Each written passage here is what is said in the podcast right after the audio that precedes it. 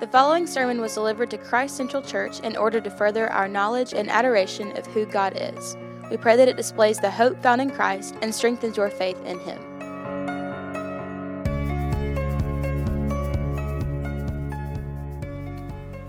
And I'm, I'm certainly not a medical professional, don't claim to be, and none of this is medical advice. Listen to those who know what they're talking about um, and, and follow what they say. But here's, here's four thoughts that, that I had um, about what's, what's happening. The first is that concern is okay, but hopelessness is not. I don't want us to think, and I don't want you to think, that being a believer and trusting in the sovereignty of God means that we should not be concerned over things like this. And if you, like me, are concerned over what's, what's happening, that that is okay and that's not sin, and you shouldn't feel guilty about that. Um, I, I got multiple people in my family who have, you know, immunodeficiencies.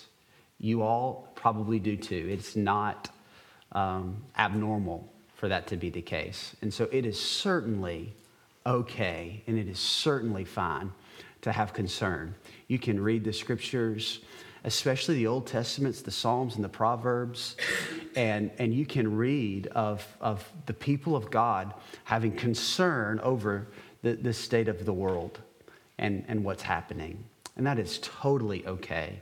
And so don't think and don't feel that if you are concerned, that that's wrong or feel guilty about that. It's certainly not.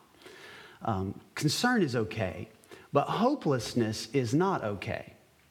And that really is what differentiates us from the world is that yes, we can be concerned, but our concern does not manifest itself in hopelessness. Our concern does not manifest itself in panic. Our concern is firmly rooted and grounded in God our Father, in Christ Jesus, and in the Holy Spirit. And, and we can rest secure knowing that God is sovereign. I, I was just thinking this morning that what is it that I need? What is it that my family needs? What is it that we, I need and Alicia need, need to, to provide to our kids? What is it that you need from, from your leaders? What is it that you need for your family? What is it that we need for this, this world? And um, my mind just went to Galatians 5 and the fruits of the Spirit. Like, what is it that we need? We need the, the, the fruits of the Spirit manifested love, joy, peace, patience, kindness, goodness, gentleness, and self control. And the good news is, is that none of what's happening doesn't do away with the work of the Spirit. And the work of the Spirit is these things. That's the work of the Spirit, the fruits of the Spirit. And so concern is okay, hopelessness is not. And our, our, our hope in God should be manifested to the world as the Spirit of God works in us to produce fruits of the Spirit. That should happen every single day, not just in a crisis. But what a crisis does is magnifies the world's way of doing things and the kingdom of God's way of doing things. And so, if you're concerned, certainly be concerned, but don't be hopeless. The second thing is that preventative measures are not a lack of faith, but, a, but a, the presence of wisdom. And I don't think this has very much probably with you because we have, I think, a, a pretty sound and astute and smart church. But you may have conversations with people who are believers who, who will say, I'm not doing nothing. I ain't worried about nothing. I'll just claim the name of Jesus, and there's nothing in the world to be concerned about. I'm going to go on just like nothing's happening. And, and, you know, there may be churches who are, who are large and who shouldn't be gathering today, who would gather today because of that. you taking preventative measures, such as social distancing or whatever they may be, they are not an example of, the la- of a lack of faith. And don't let anybody tell you that they are. What they are is the presence of wisdom. And so we want to use, we want to use wisdom. That was why in, our, in, the letter that Terry and Jacob and I sent out this week, I, I wanted to stress that those who aren't here today for whatever reason, they're not less of a Christian than you are. And you're not more of a Christian because you had the faith to come. We don't know their situations, we don't know what's happening, and we, we don't want to have judgment on those things and understand that, that preventative measures are not a, a lack of faith, but they're a presence of wisdom. Thirdly, is church, just not to neglect prayer. Not to neglect prayer, but to take special opportunities to pray. Pray with your families, pray with your kids. That's one thing we did this weekend was just get our kids and say, I want to hear from you. You y'all pay attention, you listen. I want to know are there fears, are there concerns? How's your heart? Speak to those things, pray together with them. They're hearing, they're listening. We don't want them to be filled with anxiety. Um, but at the same time, we want them to use wisdom that they get from their mom and dad. And so don't, don't neglect prayer, especially within your families. And then lastly, let's not neglect each other. Let's not neglect each other. Let's be calling each other. Let's be checking on each other. We have no idea what the next couple weeks will look like. And that's a lot of the, the fear and the concern. Um, we have no idea. But it, it is comforting to me to know that if anything, be it a virus or a disease or economic disaster, whatever it may be, it's comforting to me that I, to know that I have a faith family that will absolutely do everything in their, their power to, to serve and to love and to minister to my family. And I want you to know that that's true for you too. That's true for you too. There's one thing Alicia and I were talking about as we, you know, you got to have food in case you got to be quarantined. You don't. I don't understand the toilet paper thing. I can live without that, um, but you got to have food, and and just this, you know, inner struggle of are we giving in to the panic just like the world by getting these things and hoarding these things? Um, you know, and is that evidence of a, of a lack of faith and those kinds of things? To which my response is, I'm going to go buy some food. But the church's attitude ought to be this isn't just for me. I'm not just hoarding this for me, I'm not just hoarding this for my family. Because if one of you got sick, and you couldn't leave and you needed food, it's coming out of my refrigerator into your house. Because that's what the church is, is called to be. And so um, let's not neglect each other, check on one another, um, pray with one another. Your deacons should be calling you regularly, praying uh, with you, checking on you. Um, if you need anything in the world, you let them know, you let Jacob, Terry, or I know, and we'll do everything we can do um, to, to meet your needs. And so, um, in that respect, our peace will be greater than the world's. And they say, How are you so peaceful? He said, Well, I have, I have two things that the world doesn't have I have faith in God, and I have a faith family that loves me and will care for me. All right. Mark chapter 1. This morning we'll be looking at verses 16 through 20 at Jesus' calling to his first disciples. What we saw last week is that Jesus has come to gather people into his kingdom. That's, that was his message. Grateful for Jacob's preaching last week and Mark 1 in verse 14 and, and 15. Now, after John was arrested, Jesus came into Galilee proclaiming the gospel of God and saying, The time is fulfilled and the kingdom of God is at hand. Repent and believe in the gospel. Jesus has come to bring the kingdom of God um, to this earth. That's his message, one of repentance and belief in the gospel. And today we see the beginnings of Jesus' is calling people into his kingdom for his kingdom. And Jesus does this as he finds four men and calls them unto himself. Verses 16 through 20. Passing alongside the Sea of Galilee, he saw Simon and Andrew, the brother, he's the brother of, of Simon, casting a net into the sea, for they were fishermen. And Jesus said to them, Follow me, and I will make you become fishers of men. And immediately they left their nets and followed him. And, going on a little further, he saw James, the son of Zebedee, and John, his brother, who were in their boat mending the nets. And immediately he called to them, and they left their father Zebedee in the boat with the hired servants and followed him. Jesus is now back in his home area of Galilee along the, the shore of the Sea of Galilee. The Sea of Galilee is a, is a large uh, freshwater lake that is uh, 12 to 13 miles long, nearly seven miles wide at its, its widest part.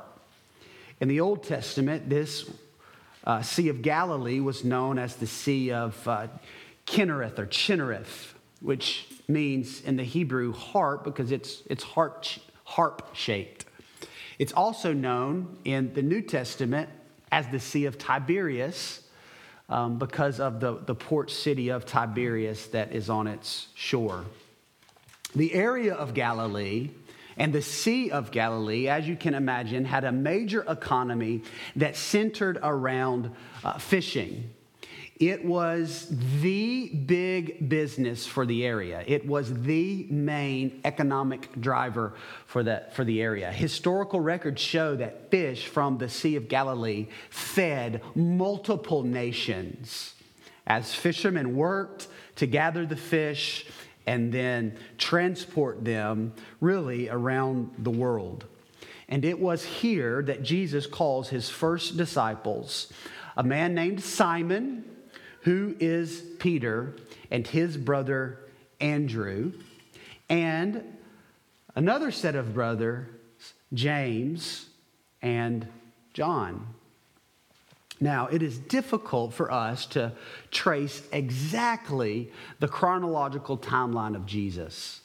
But most scholars agree that there has been nearly a year that has passed since his baptism and temptation up until this point.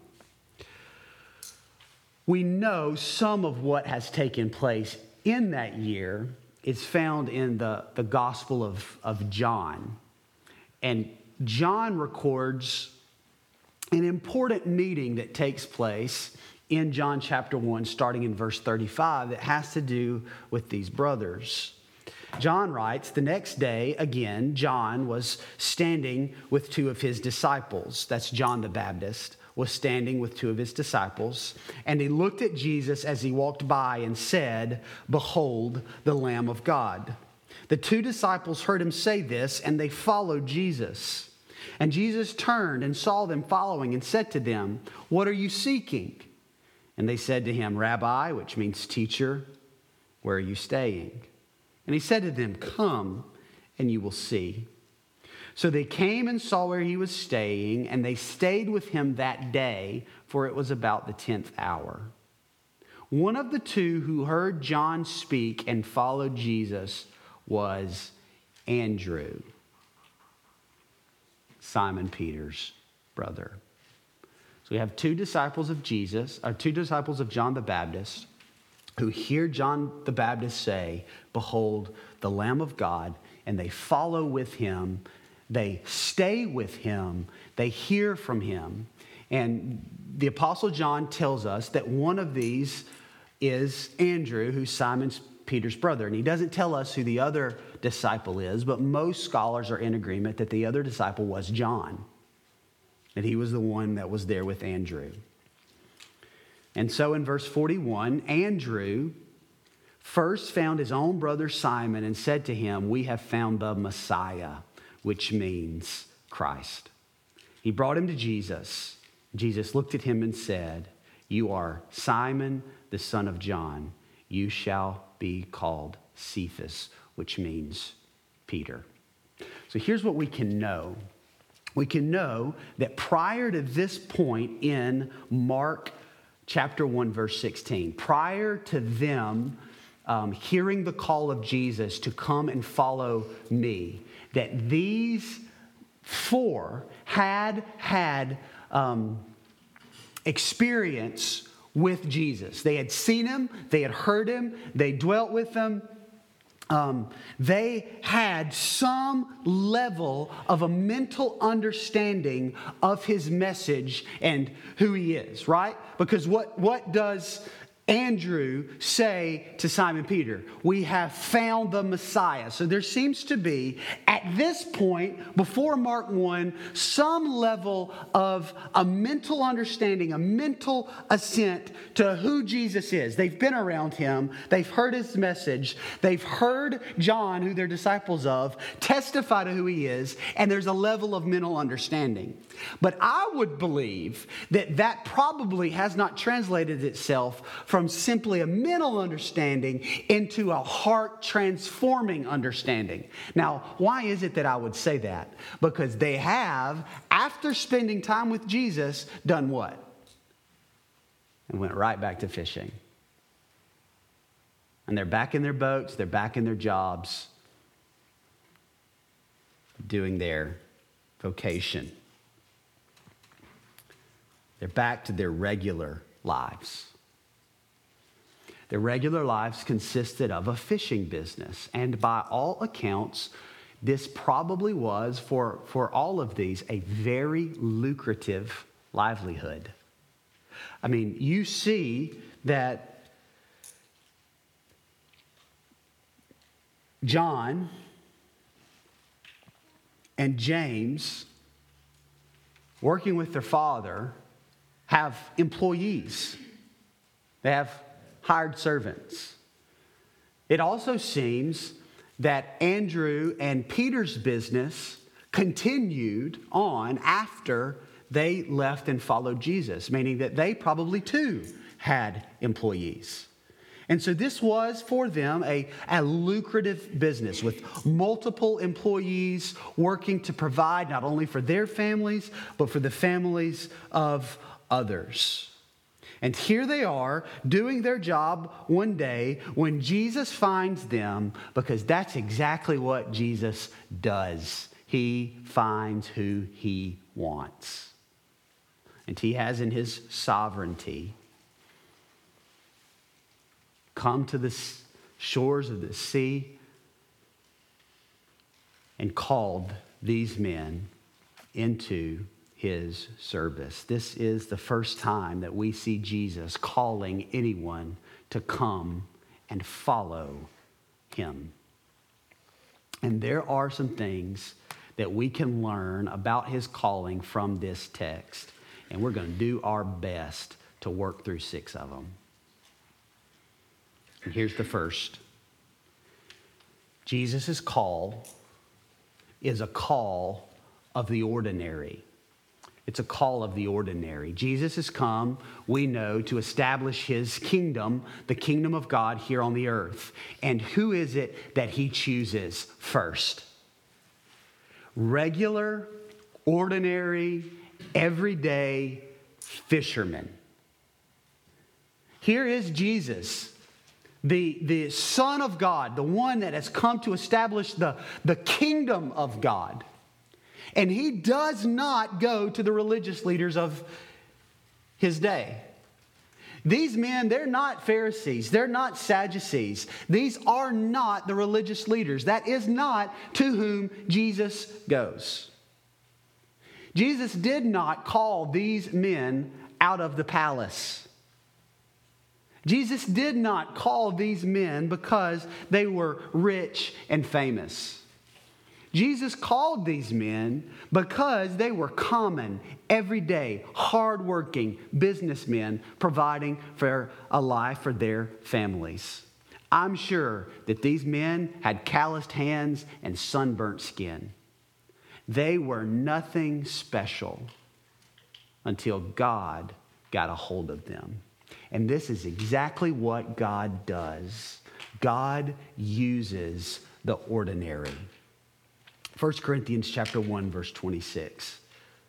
For consider your calling, brothers. Not many of you were wise according to worldly standards. Not many of you were powerful. Not many were of normal, of noble birth. But God chose what is foolish in the world to shame the wise. God chose what is weak in the world to shame the strong. God chose what is low and despised in the world, even the things that are not, to bring to nothing things that are, so that no human being might boast in the presence of God. This is what God does. He calls, He chooses the ordinary, everyday, nothing special kind of people for His glory, so that when He works mighty things in and through them, it is clear that it's God that is the one that's doing it and not them so that God gets the glory.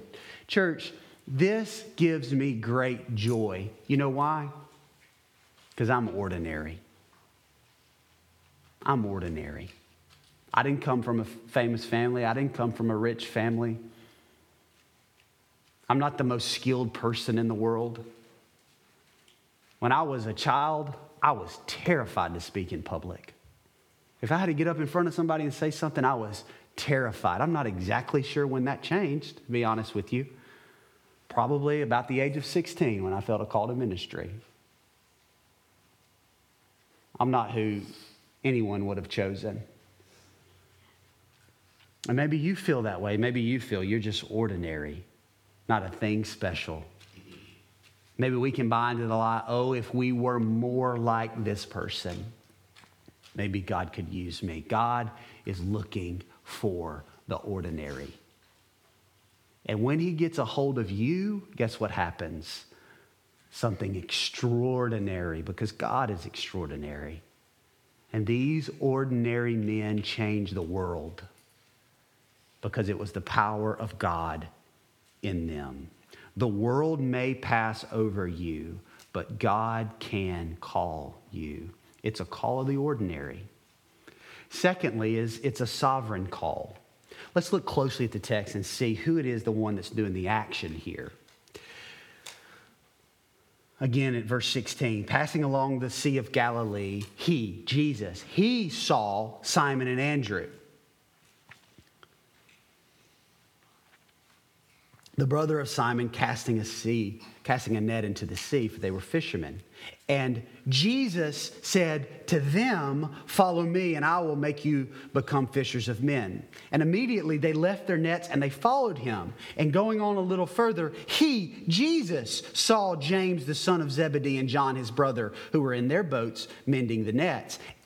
And immediately he called them, and they left their father Zebedee in the boat with the hired servants and followed him. What do we see happening in this first ever call of Jesus? We see Jesus being the one who is seeking, and Jesus being the one who is calling. He saw them, he called to them. They didn't see him, they didn't call to him. He called them. The call of Jesus is always a sovereign call that always originates with God. It never originates in us. This didn't originate in them. This didn't originate in Andrew. This didn't originate in Peter. It didn't originate in John. It didn't originate in James. It originated, it came from, it was birthed out of Jesus who saw them and called to them. This is what Jesus does. John 15, verse 16. You did not choose me, but I chose you. And I appointed you that you should go and bear fruit, and that your fruit should abide, so that whatever you ask the Father in my name, he may give it to you. Jesus chooses us. Jesus chose them, and Jesus chooses us. In John 6, verse 37, all that the Father gives to me will come to me, and the one who comes to me I will never cast out. Verse 39, and this is the will of him who sent me, that I should lose nothing of all that he has given me, but raise it up on the last day. For this is the will of my Father, that everyone who looks on the Son and believes in him should have eternal life, and I will raise him up on the last day. And so the Jews grumbled about him because he said, I'm the bread that came down from heaven, which is hilarious because he said a whole lot of things a lot stronger than that. And they said to him, Is not this Jesus, the son of Joseph, whose father and mother we know, how does he now say, I've come down from heaven? And Jesus answered them and said, Do not grumble among yourselves. No one can come to me unless the Father who sent me draws him, and I will raise him up on the last day. What do we see consistently throughout the scriptures? That the call of God on our life is a sovereign call that originates in the heart, in the purposes of God. He is the one that seeks us, He is the one that chooses us. If we were left to our own devices, we would never seek Him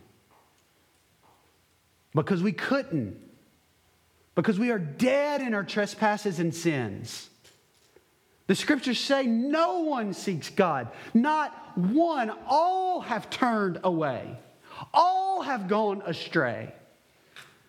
A dead man can do nothing, a dead man can seek nothing. We are hostile to God, unable to choose Him, yet God, in His grace and His mercy, comes and chooses us. That's what you see happening in this. It's a sovereign call that originates in Jesus. And he calls us, and we respond.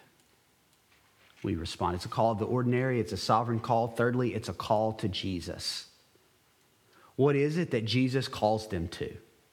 Jesus calls them to follow me. Did you know that this is the most repeat, repeated phrase from Jesus in all of the scriptures? follow me.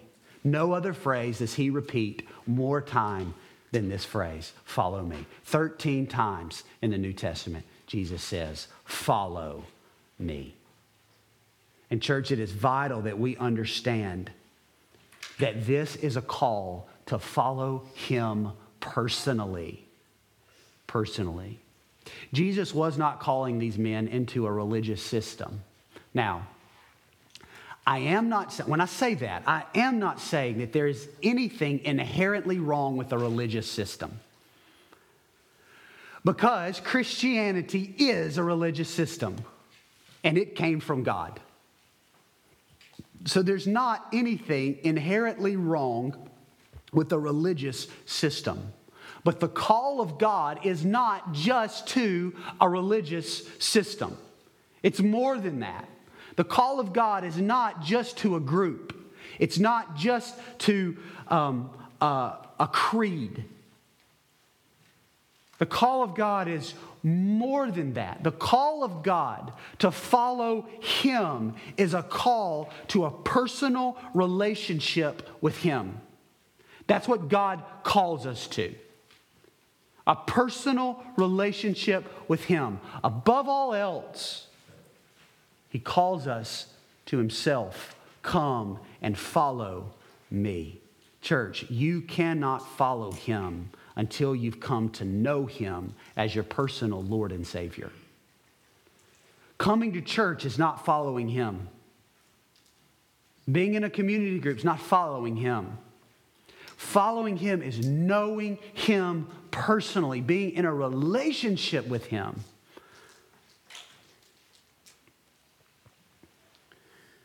This was a call for these men to leave everything and to follow him, to know him personally, to dwell with him. And it was a call that lasted their whole lives.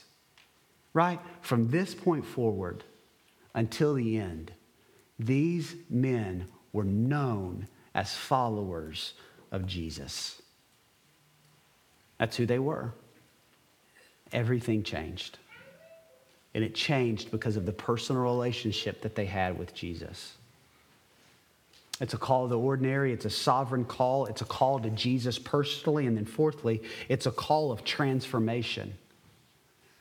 Look at verse 17. And Jesus said to them, Follow me, and I will make you become fishers of men. Here's what that means, church it means that Jesus will give us what we need for his calling. You come to me, you follow me, and I will, by my power, make you become what you need to be. Right?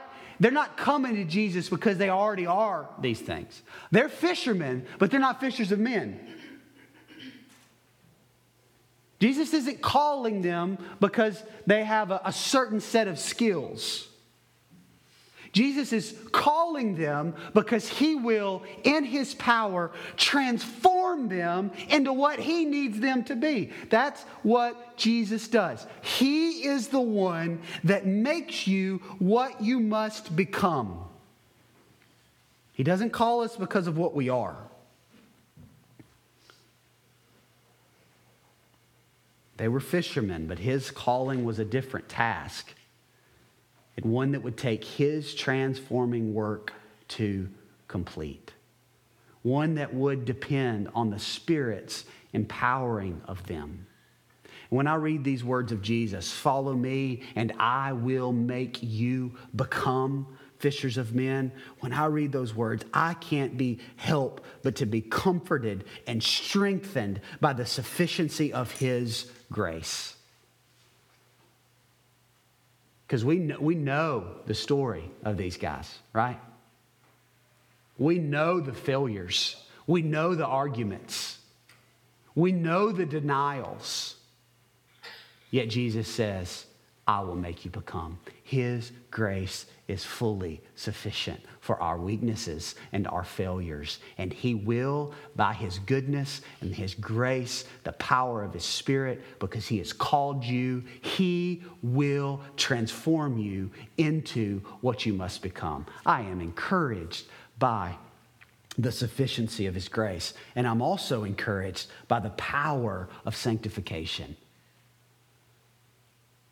Because for these men, from this point forward, nothing would be the same. Nothing would be the same.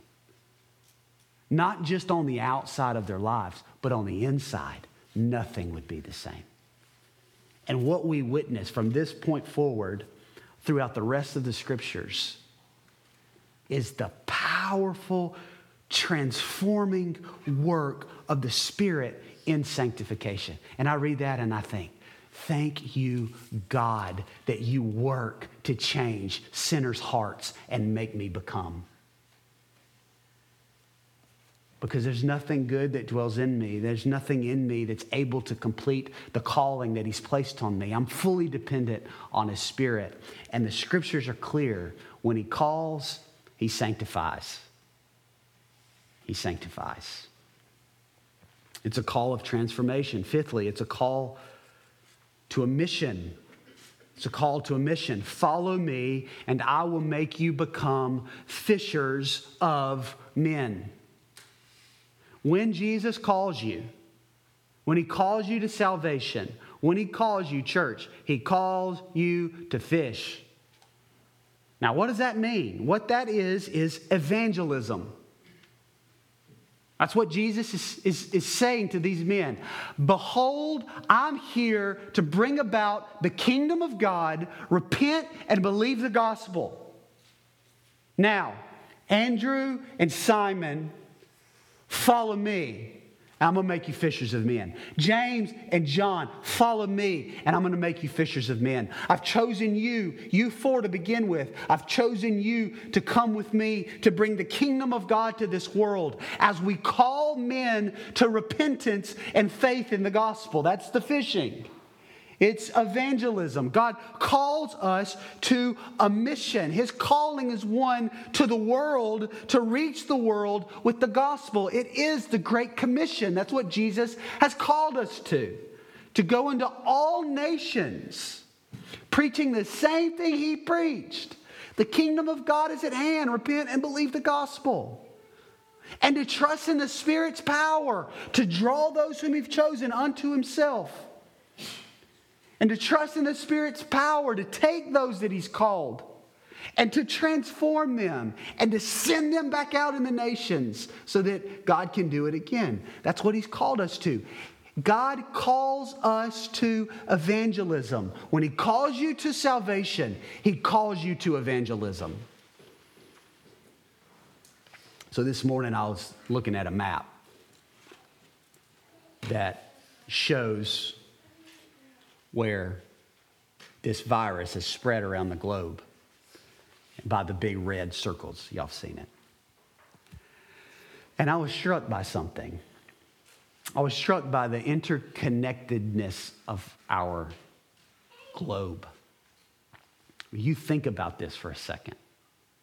What happened in one person, in one city, in one market, evidently, in Wuhan, China, has in a matter of months spread around the world. Almost every country has it present. And I just thought, that is just amazing to me. Who would ever have, because that seems so far off to us, right? And if you've ever been to China, you would agree that is far off from us. But yet we're so interconnected that this virus has been able to, to, to trace the globe. And I just got to thinking, that's what the gospel should do. This is how the gospel should look. This is what the gospel has done, right? It started, where did it start? At the Sea of Galilee. And Jesus saying, Hey, I'm going to choose you, and I'm going to choose you, and I'm going to choose you, and I'm going to choose you. I'm going to make you fishers of men. And then from there, it begins to trace its way around the globe. And it's not done. Church, if a virus can do it, the gospel can do it. If the virus can do it, the gospel can do it right? It spreads by interaction. Well, that's the same way the gospel should be spreading by interaction. I mean, how would it be? What would it look like if everyone we came in contact with in some way got contaminated with the gospel? Because it's just the natural state of oozing out of us. This is what God calls us to. He calls us to be fishers of men. He calls us to a mission. He calls us to evangelism. Church, listen. If you are not fishing, you are not following. Follow me, Jesus said. And if you're following him, he's about a, a purpose. He's on a mission. Still today, he's on a mission. And if you're following him, then you're a part of that mission to take the gospel to the nations. And then lastly, it's a call that demands a response. What did they do? Well, let's look. Passing along the Sea of Galilee, you saw Simon and Andrew, the brother of Simon, casting a net in the sea, for they were fishermen. And he said to them, Follow me, and I will make you become fishers of men. And verse 18, and immediately they left their nets and they followed him. And going on a little further, he saw James, the son of Zebedee, and John, his brother, who were in their boats mending their nets.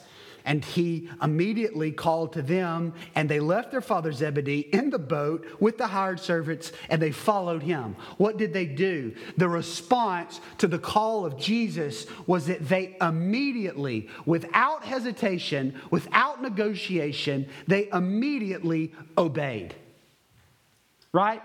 They understood in that moment this was a sovereign call. This was a sovereign call as I was studying, reading, there's, there's a lot of that people put into the fact that they had had these experiences with Jesus prior to this in this, this year of ministry that John records, and that that must have been the reason why they just immediately dropped what they were doing and followed him. And I was either talking or texting with Jacob this week, like, you know, what do you make of this year's worth of ministry? And it certainly was there. And, and Jacob's point, which is right, is, but we cannot just simply reduce this down to the fact that because they had this previous experience with them, that's the reason why they left everything and went. Because the reason why they left everything and went in that moment is because when the master calls, you obey.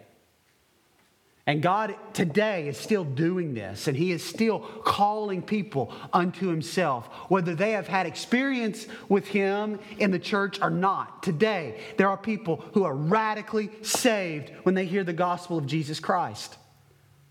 Because it doesn't take prior experience, it takes hearing the effectual working call of the Master and obeying. And that's what they did. Listen, church, delayed obedience is disobedience. Immediately, they dropped their nets. Immediately, they left their father and they followed him. All they needed in that moment was to believe that he was the kind of man worth leaving everything behind for. That's all they needed. Do you see? They didn't need to know where they were going, they didn't need to know what they were doing. They didn't need to know what lied ahead. They didn't ask. I, I, imagine, I wonder, had they asked, hey, Jesus, we're going to follow you, man, but, but what's that going to look like? Where are we going? And if Jesus would have said, well, I'll let you know, so you're going to follow me for a little while, and then I'm going to die. And then you're going to keep going, and then you're going to die. Because that's what happened. They might have said, nah, that's all right. They didn't know what lied ahead, they didn't know what was coming. All they knew is that Jesus is the kind of person, he's the kind of man worth leaving everything behind. And when the master called, they followed. They were obedient. Church, here's the question for us Is he that for you? Is he the kind of man worth leaving everything behind for? Are you willing to go? Wherever He calls. Are you fishing? Are you using your life in the fulfillment and the work of His mission? Are you fishers of men? Are you working to bring about the kingdom of God on this earth, calling people to repent and believe the gospel? Because that's what Jesus is doing. If that's not what we're doing, then we're not following him. When he calls, church, we go. We go. Thank you for listening to this Christ Central Church sermon series. To find our gathering location and more sermons, visit christcentralchurch.net.